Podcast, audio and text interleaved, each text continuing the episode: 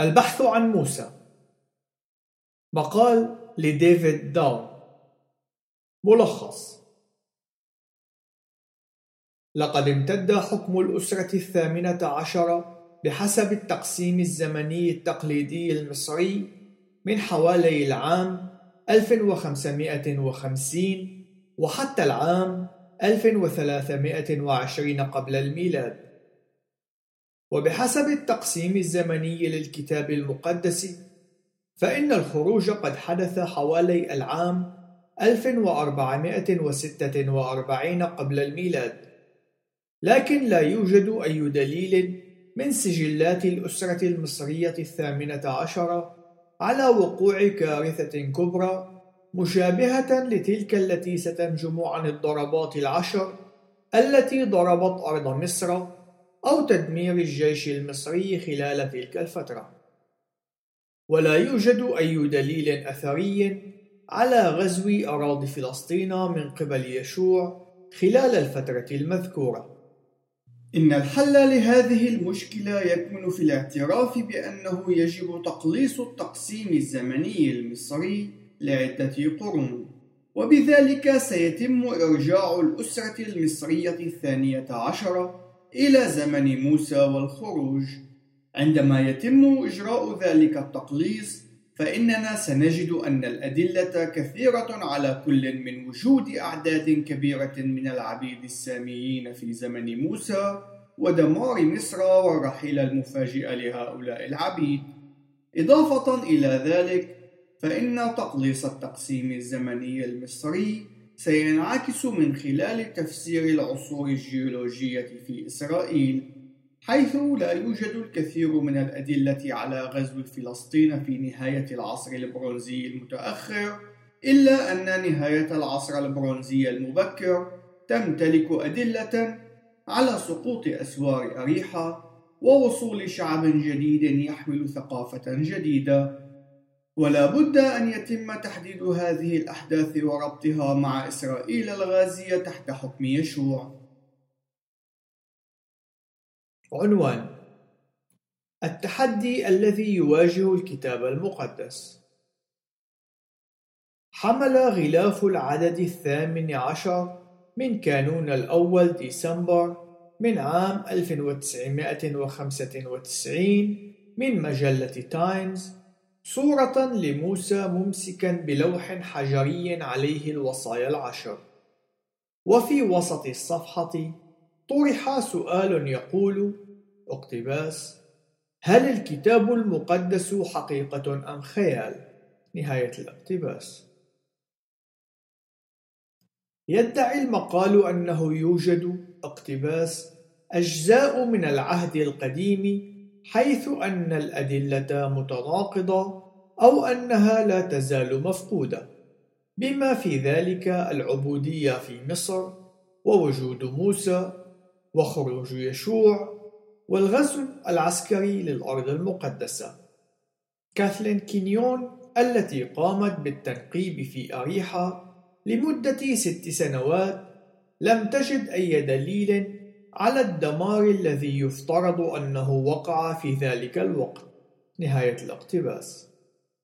في الحقيقة تدعي أن أريحا لم تكن مأهولة بالسكان في العام 1400 قبل الميلاد وهو التاريخ التوراتي للخروج.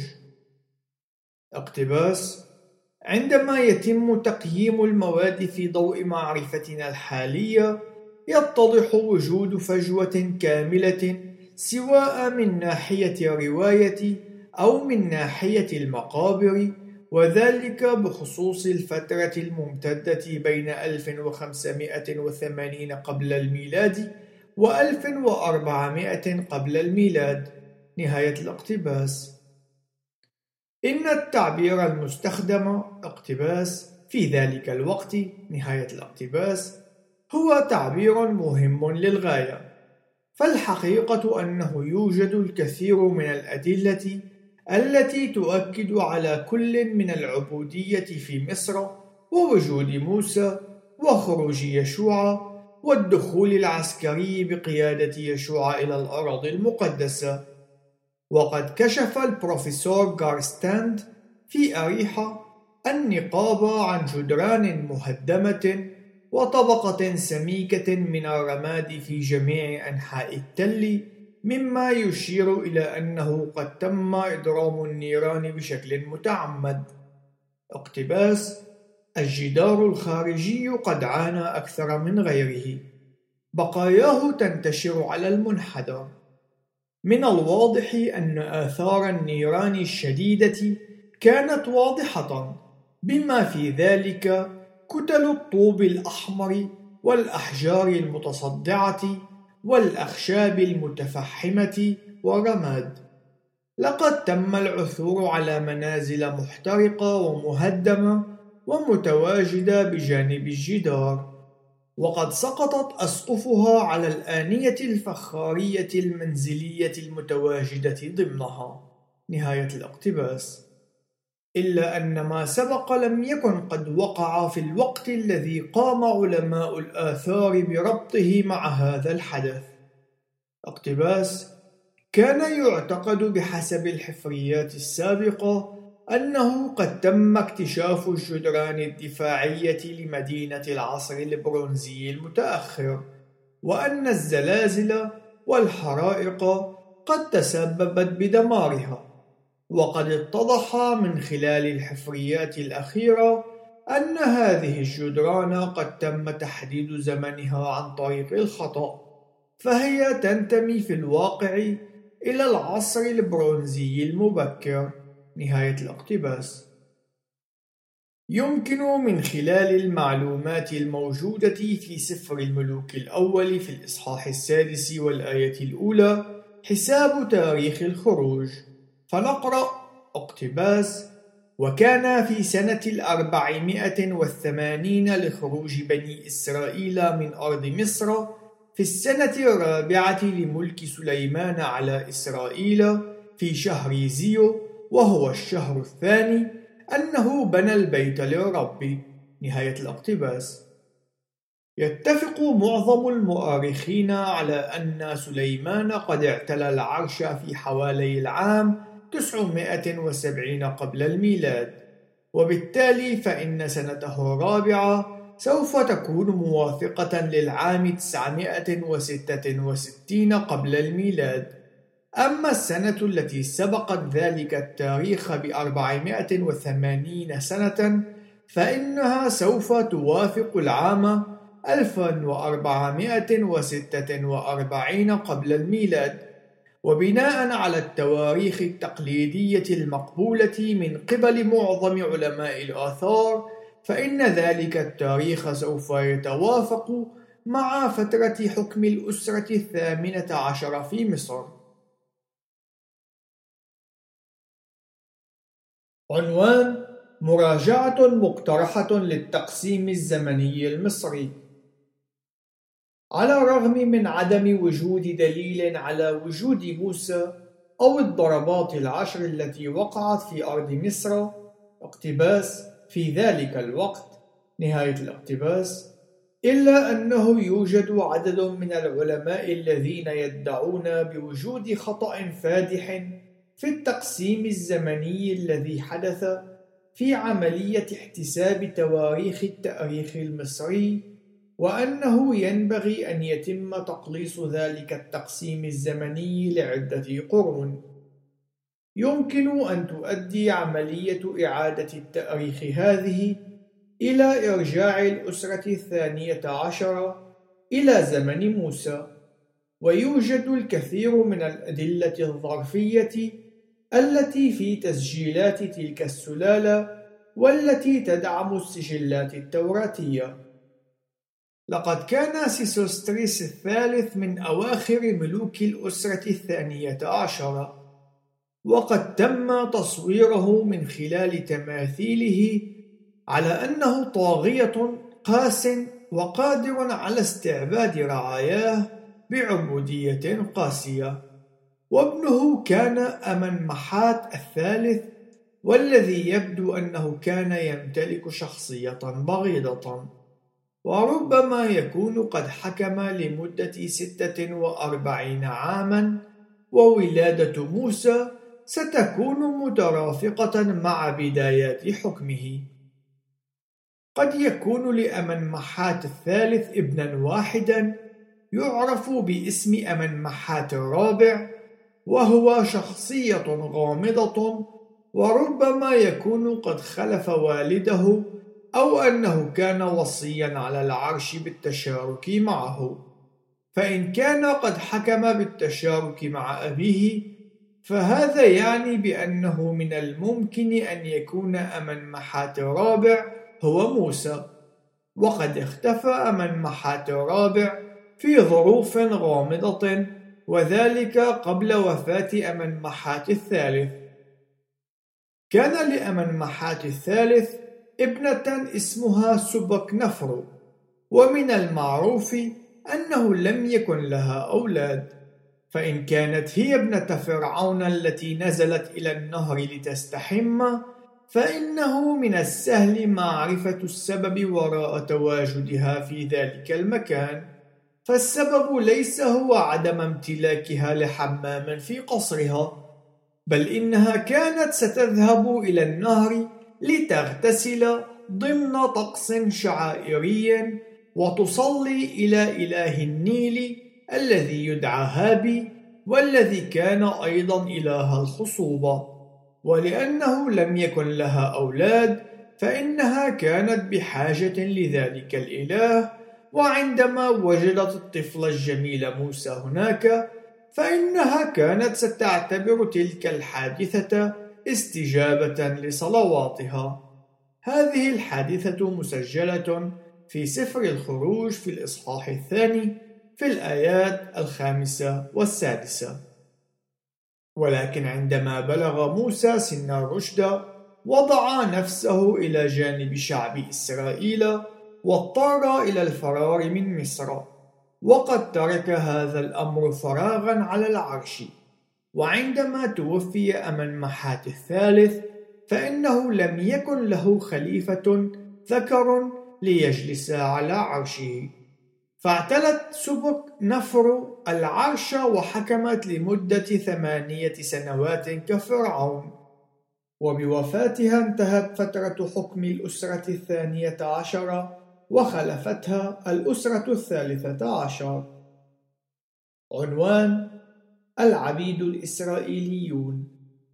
على مدى الخمسة عشر سنة الماضية كنت أقود حملة لإعادة تنقيح التقسيم الزمني المصري وقد أدى هذا الأمر إلى التعريف عن العبيد الساميين الذين كانوا يعملون في بناء أهرامات الأسرة الثانية عشرة في قرية الكاهون في الفيوم. وهم العبيد الإسرائيليون الذين تتم الإشارة إليهم في سفر الخروج. قبل خمسة عشر عاما كان ينظر إلي على أنني منفصل عن الواقع الأثري إلا أن الزمن قد غير كل ذلك. بالطبع كان الدكتور إيمانويل فيليكوفسكي قد اقترح التنقيح عينه وذلك قبل أن أقوم أنا به. وهو الأمر عينه الذي اقترحه الدكتور دونوفيل كورفيل. إلا أنهما قد تعرضا للتجاهل وذلك لأنهما لم يكونا عالمي آثار.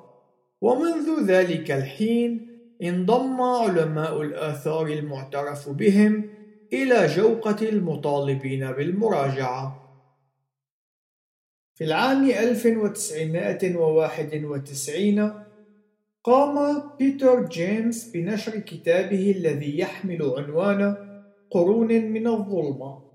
وقد ادعى أن التقسيم الزمني المصري يجب أن يتم تخفيضه بمقدار 250 عاما. إن جيمس كان باحثا ذائع الصيت وقد حمل كتابه مقدمة للبروفيسور كولين رينفرو من جامعة كامبريدج معترفا فيها بأنه يوجد اقتباس ثورة كرونولوجية قادمة نهاية الاقتباس. وقد قدم تصريحات بأنه اقتباس يجب أن يتم إعادة كتابة التاريخ نهاية الاقتباس. في العام 1995 نشر ديفيد روهل كتابا يحمل عنوان اختبار الوقت. وقد ادعى فيه أنه يجب أن يتم تقليص التقسيم الزمني لمصر بمقدار 350 عاماً.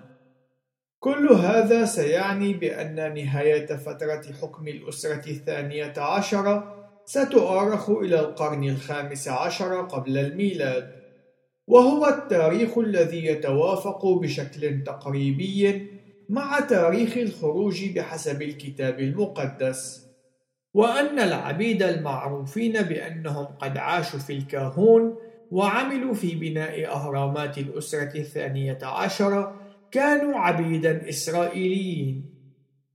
وقد خلص البروفيسور براين وود وهو أحد زملاء البحث التوراتي إلى أن العبيد الساميين الذين عاشوا في قرية الكاهون كانوا من بني إسرائيل. ويخلص إلى أن فترة 430 سنة المذكورة في سفر الخروج في الإصحاح الثاني عشر في الآية الأربعين لم تكن الفترة الإجمالية من إبراهيم إلى الخروج كما يبدو عليه الأمر. من خلال قراءة رسالة غلاطية في الأصحاح الثالث في الآية السابعة عشرة. لكنها الفترة الفعلية لوجود الإسرائيليين في مصر. إن هذا الافتراض سوف يقوم بوضع العبيد الإسرائيليين في فترة حكم الأسرة الثانية عشرة. ويتوافق هذا الدليل مع السجل التوراتي الذي يقول ثم قام ملك جديد على مصر لم يكن يعرف يوسف. فقال لشعبه هو ذا بنو إسرائيل شعب أكثر وأعظم منا. هلما نحتال لهم لئلا ينمو. فيكون إذا حدثت حرب أنهم ينضمون إلى أعدائنا ويحاربوننا ويصعدون من الأرض. فجعلوا عليهم رؤساء تسخير لكي يذلوهم بأثقالهم فبنوا لفرعون مدينتي مخازن في ثوما ورعمسيس سفر الخروج الإصحاح الأول الآيات الثامنة إلى الحادية عشر.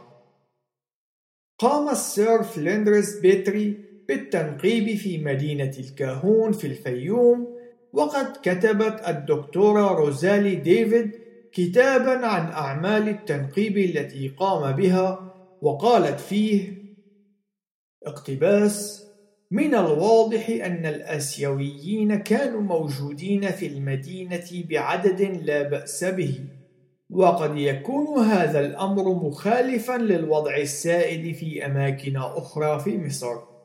لا يمكن أن يتم تحديد وطنهم بالضبط في سوريا أو فلسطين.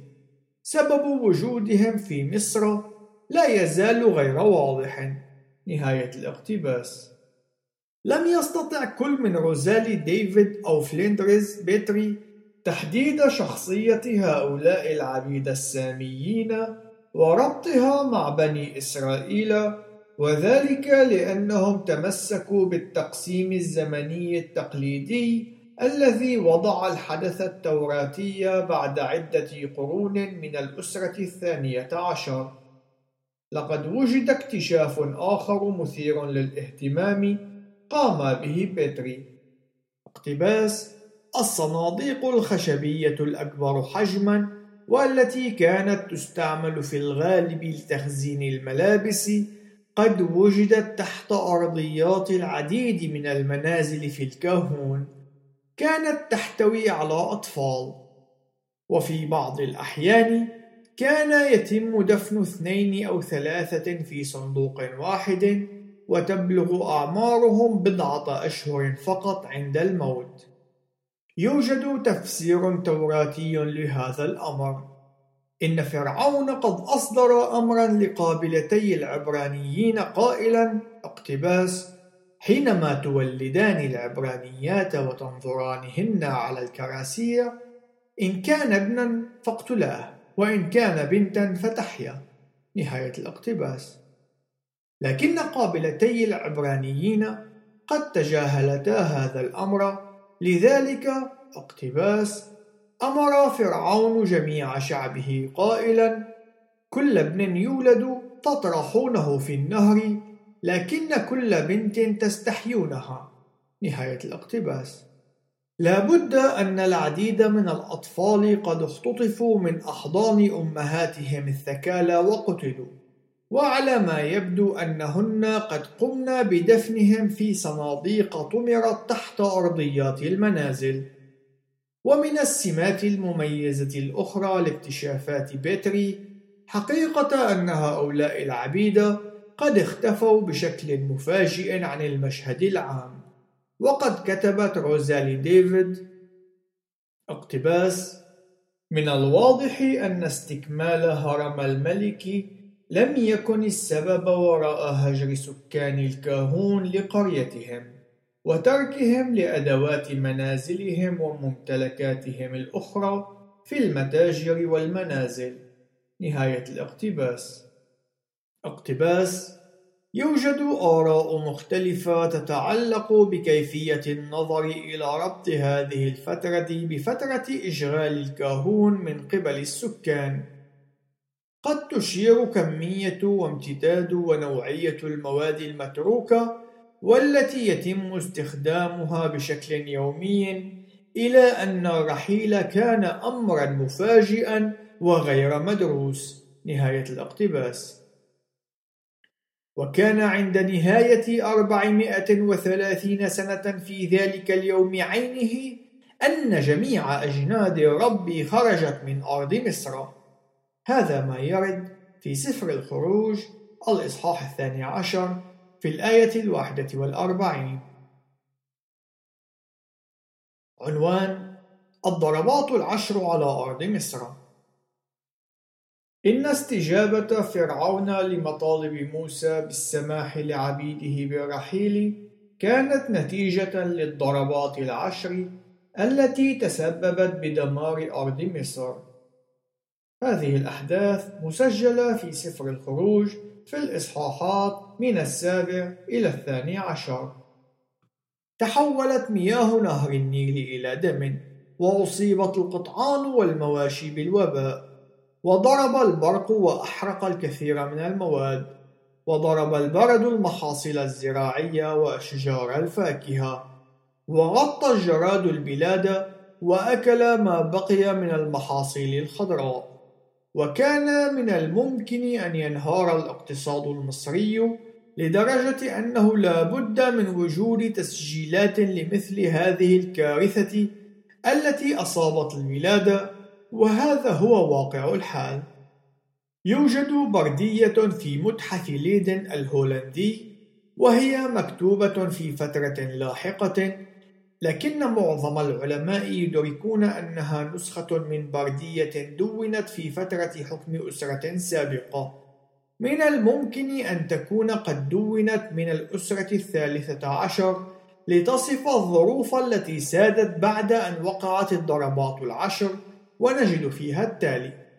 اقتباس والترجمة هي ترجمة حرفية. كلا ولكن القلب عنيف. الداء في كل الأرض والدم في كل مكان. كلا لكن النهر دم وهل يشرب منه الإنسان؟ كإنسان إنه يرفضه يعطش إلى الماء. كلا لكن البوابات والأعمدة والجدران تأكلها النيران. كلا ولكن الرجال قليلون. ذلك الذي دفن أخاه في الأرض هو في كل مكان. كلا ولكن المولود الابن العظيم للإنسان لم يعد من الممكن التعرف عليه. لقد أتى الغرباء من الخارج إلى مصر. كلا لكن الذرة قد خربت في كل مكان. يجرد الناس من الملابس والعطور والزيوت. الجميع يقول ليس هنالك من مزيد. المخازن خاوية. لقد أخذ الملك من قبل الفقراء. نهاية الاقتباس. عنوان فرعون الخروج. يوجد سجلات للعبودية في عهد آخر حكام الأسرة الثانية عشر. سيسوسترس الثالث وأمن محات الثالث وسبك نفرو كما وتدرج البعض منها شخصية غامضة تعرف باسم أمن محات الرابع قبل سبك نفرو كانت وفاة سبك نفرو إعلانا لنهاية حكم الأسرة الثانية عشرة وذلك لأنه لم يكن لديها أطفال. فموسى الوريث المتبنى قد هرب إلى مديان. أعقب زوال حكم الأسرة الثانية عشرة فترة من عدم الاستقرار وقد تعاقب أربعة عشر ملكا على الحكم ولكن فترة حكمهم كانت قصيرة جدا.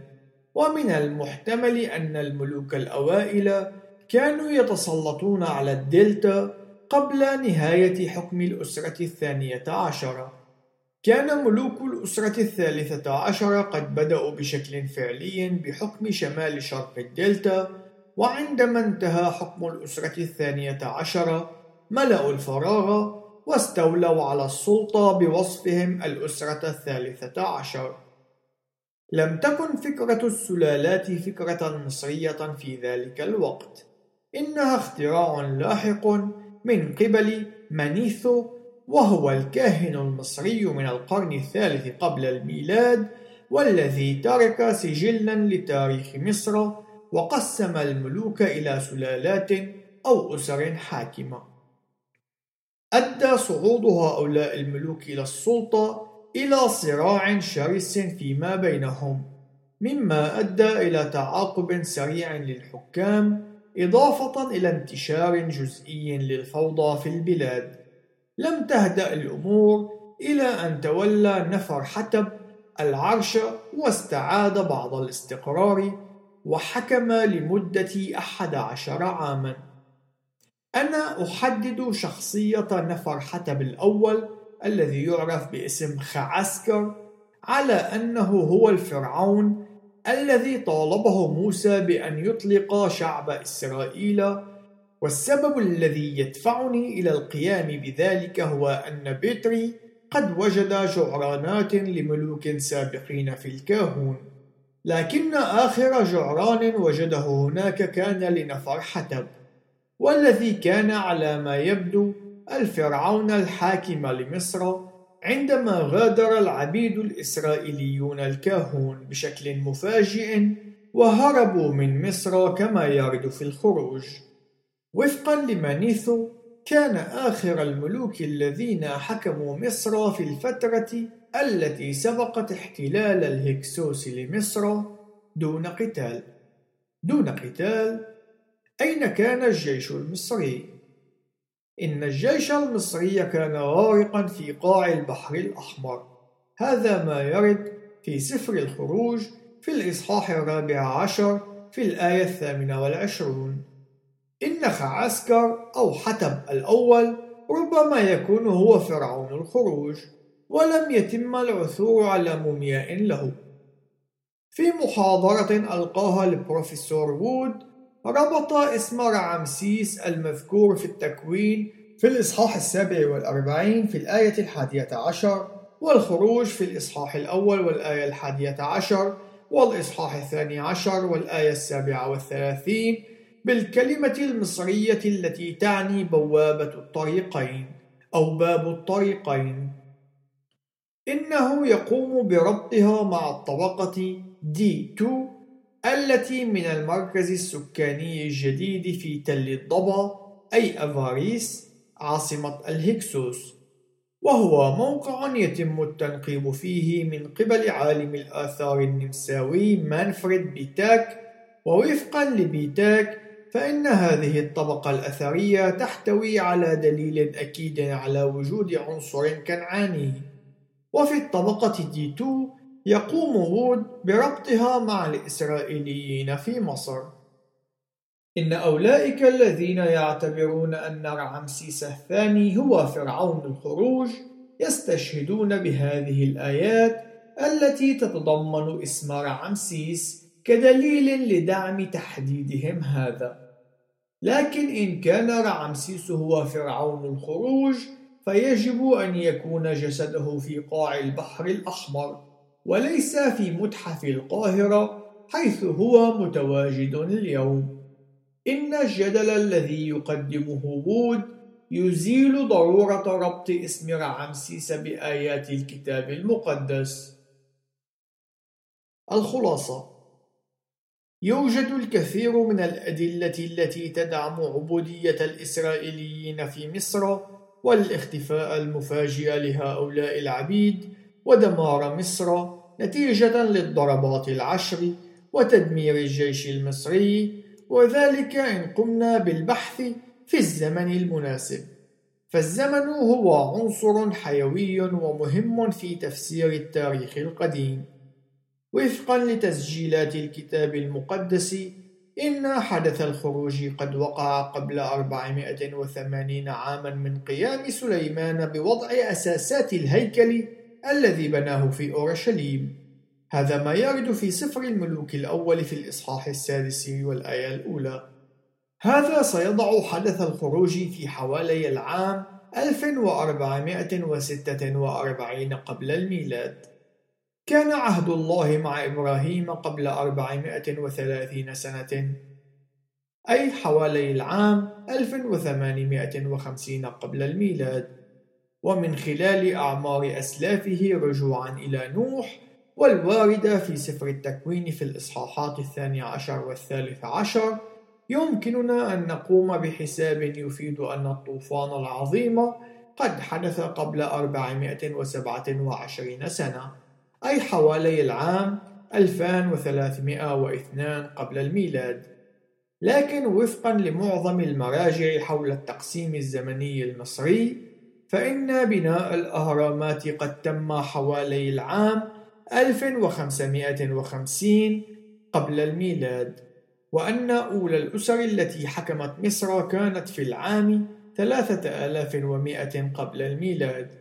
وبالتالي فإنه يوجد اختلاف وتعارض بين التقسيم الزمني المصري وفق التفسير العام له وبين السجلات التوراتية. فلم يكن من وجود للأسرة المصرية الأولى أو الأهرامات قبل الطوفان. فإذا كان الكتاب المقدس موثوقا به من الناحية التاريخية كما أعتقد فلا بد من وجود خطأ في التفسير العام للتأريخ المصري الذي يجب أن يتم تقليصه لعدة قرون. إن القضية واضحة. إن قبول التقسيم الزمني الحالي للتاريخ المصري ورفض التسلسل الزمني التوراتي يفتح الباب للتشكيك في بقية السجلات الكتابية المبكرة. بما في ذلك السرد الذي يتناول الخلق الذي حدث في ستة أيام.